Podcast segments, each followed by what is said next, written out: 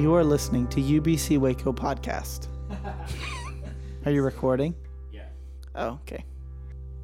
We can use that as just a scratch track for now. Well, friends, happy Christ the King Sunday. I don't know if that's the appropriate greeting for this morning. It feels like there should be some sort of and also with you tossed somewhere in for good measure. Um, but here we are together. So I've actually been here going on two and a half months already. Um, this is the first time I'm preaching from the New Testament. So hopefully it's um, not the morning that we find out that I don't know how to do that. So we'll, we'll see together. Um, but I'm excited. I'm challenged by this morning's theme Christ, the King, cosmic, Christ, King of all far above all rule and authority and power and dominion, and above every name that is named, not only in this age, but in the age to come. I love the bigness of God, the expansive nature, the essence who fills all things and all spaces. I love the God who comes in victory the idea of my own humanity and my own smallness is comforting to me. I've said for years that if I lose my faith in its entirety, because there have been moments when I have lost it in part, take me to the mountains and show me the stars. I'm sorry, for those of you who were raised in Central Texas, um, a mountain, there are parts of the country with these really big hills. Um, we call them mountains. You can actually drive up to the top of them. You can climb them if you want. There's these weird, pokey trees there um, called pine trees.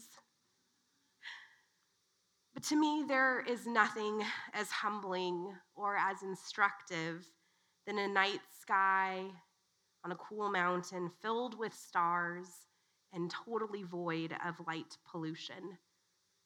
When you look up and it feels like you could spin off the face of the earth into the cosmos, that is one of the places where my faith is the most tangible to me.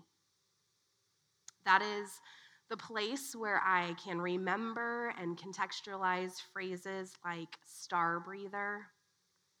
And I can better imagine God's universe and my tiny place in it. That is one of the spaces where Christ is king for me. But what kind of king? That is the question before us today. In the scope of imperialistic, colonizing language, in the coded words of headship and lordship and ruler, how do we envision a kingdom that fits with both the one whose immeasurable greatness and fragile humanity lie before us? As we enter into Advent, we hold in tension Christ's seat in the heavenly places with roughly seven pounds of flesh who entered the world like any of the rest of us did. How do we take both of those truths into our soul? How do we both revere and nurture our Lord? Where do we find our place in the kingdom of a baby who would one day reside far above any other rule. As you've gotten to know me and I've gotten to know you, you've heard a little bit about our family and our story. And as you may have gathered thus far, our experience as adoptive parents was not quite what we anticipated it to be. Not only did it take so much longer than we had envisioned, it was filled with despair and confusion and anger and way too many people telling us what God did or did not want for our family. The audacity. There were several seasons where up and down didn't align with what we knew. There were times that taught me what I did and did not believe about God's calling and plan and direction. There were times where I was afraid that I was forcing God's hand somehow, like adopting would be some sort of horrific end for our family, but God was going to give us exactly what we wanted out of spite because I wouldn't leave God alone about it. To passages like the parable of the widow and the unjust judge in Luke 18, I told myself that God wanted me to keep asking. Keep asking like the widow who was wronged, who went to an unjust judge and demanded justice until she got it. Wear God down, I would whisper to myself. Wear God down. As I prayed for the hundred millionth time, I struggled to relate to a king whose heart would deny something so beautiful and so good to those he loved and led. I would ask Jeremy through tears at three in the morning, What if this isn't what God wants for us? Or worse, what if God can and just won't? Then the guilt of having two incredible, intelligent, kind, funny, loving kids and still somehow wanting more would creep in. And I would figure something was wrong and it was probably me. I even remember praying the words of Paul in our passage because somebody somewhere, some sort of Christian uh, pseudoscience said, pray scripture. God, give me a spirit of wisdom and revelation and help me remember the immeasurable greatness of your power, the owner of a thousand cattle on a thousand hills. And despite my desperate attempts to reason myself into submission to a, a God whose will I didn't know or understand, my heart longed for someone who didn't even exist yet. And I could not find comfort in God's bigness anymore. No mountaintop would be of aid to me. Christ, the King, cosmic Christ, what had in different times of my life been air and food and water, had become a source of dark and cold. Do you ever have to think thoughts that you don't want to think? Do you have to face those thoughts alone in the middle of the night. Perhaps God really is ambivalent. Maybe I'm just another subject in an otherwise unremarkable kingdom. Well, in May of 2019, nine years into our adoption process, Jeremy and I attended a weekend training in Portland, Oregon, not Maine. After the very first, very intense day, we went to the grotto. The grotto is a 62 acre monastery that is home to the national sanctuary of our sorrowful mother. Man, there's a lot I admire about Catholicism, but just the moodiness of it. It's like it's so good. The grotto was tended, still is, uh, by Servite friars who live on the grounds. There are altars, hundreds of altars, set up from all around the world. There is a little chapel, the chapel of our Mother Mary. And you walk in and you see a floor to ceiling painted fresco of Mary at her right side is Jesus, and on her left, God the Father, and they are crowning her. Directly above, in big, unapologetic print, the words, Behold thy mother. As I walked into that chapel, a mother myself who longed to be a mother again, so heavy with the isolation that comes from wondering if the one who made you sees you or hears you or knows you or cares about you. I saw her. I saw the one who gave life to the one called cosmic. I saw the one who named the one whose name is above all other names. I saw the mother who agreed to birth and nurse and say goodbye to her son before she even had a chance to know him who didn't know what it would mean to raise a king, and I saw the king who crowned her alongside him, and I found it. I found my way into the kingdom for what felt like the very first time. Christ the King Sunday. Where does your mind go? Do you go to power and strength and might and victory? Divinity? What if what makes Jesus a different kind of king is not constrained to his divinity? What if what makes Jesus accessible and gentle is her, his mother? What if Jesus' reign is everything we hope for and more because of his humanity? And I know that notoriously, when humanity and kingdom is intertwined, it does not bode well for the rest of the world. It is easy enough to divorce Jesus from the fully human part of fully human and fully divine. I know I have told myself that while, yes, I believe that Jesus was in nature somehow both a person and God, it would be an easier humanity.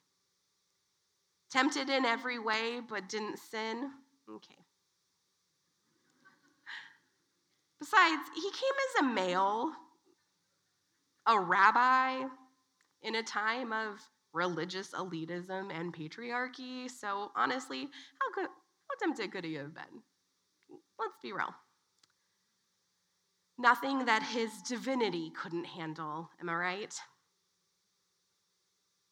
What if Jesus' safety, openness, protection, and restoration exists squarely in the vulnerability of his humanity?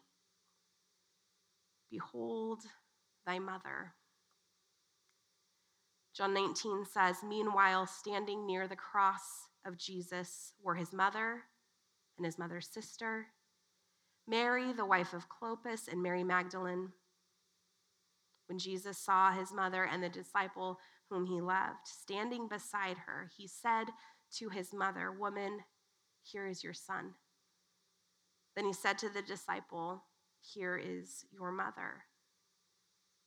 And from that hour, the disciple took her into his own home. Standing in front of the image of Mary with a broken heart and the faintest whisper of hope. I didn't need a conquering king who would rush by me on his way to deal with global or universal problems. I needed the kid who was standing there with his parents. I needed the son who was worried about his mom. I needed the one who, even in insurmountable torment on a cross, was set on making provision for his family. Christ the King cannot be divorced from Jesus the Son little s, from Jesus the brother, Jesus the friend, Jesus the victim. Cosmic, universal, name above all other names, infinitely powerful, seated at the right hand of God from a small town, born to unwed parents, abandoned and oppressed and targeted and crucified I still love getting lost in God's bigness, though, to be frank, it's harder these days. I still love the reminder of my own frailty. But sometimes what I need is to spend time with the king whose life's ambition is to make sure that the people that he loves are okay. I need to be seen and known by the one who was worried about his mom. I trust that king because I matter in that kingdom. As we move into Advent this year, I want to invite us to keep Jesus' humanity in sharp and close view. Not just as the Savior who came as a baby, but as the friend who came to give what only he could give. The King who cares for his kingdom. For me, there is great peace in knowing that the Holy Spirit is active in making all things new. In the midst of great suffering and war, human trafficking and addiction and climate change, domestic violence, terminal diagnoses, chronic isolation, loneliness, I need to know that someone is doing something. I know that God's love and nature will have the ultimate say and that I have a part to play in highlighting God's beauty and justice in the world. But when the pain is imminent, and when God's people can't even agree on who is worthy of God's love, I find peace in the one who encourages us, encourages us to behold one another as family the one who makes provision for both the one and the many. I find peace in knowing that the one who is crowned immediately turns and crowns the rest of us. Bless the Lord, O my soul, and all that is within me. Bless his holy name. Bless the Lord, O my soul, and do not forget all his benefits, who forgives all your iniquity, who heals all your diseases, who redeems your life from the pit, who crowns you with steadfast love and mercy, who sacrifices with good as long as you live. UBC, may we know the vastness and the vulnerability of Christ the King. May we allow God to be who we need God to be cosmic and close. May we behold one another as the disciple beheld the mother of Jesus. May we belong to one another. And may the spirit of wisdom and revelation give us assurance that we matter in the kingdom of Christ. Amen.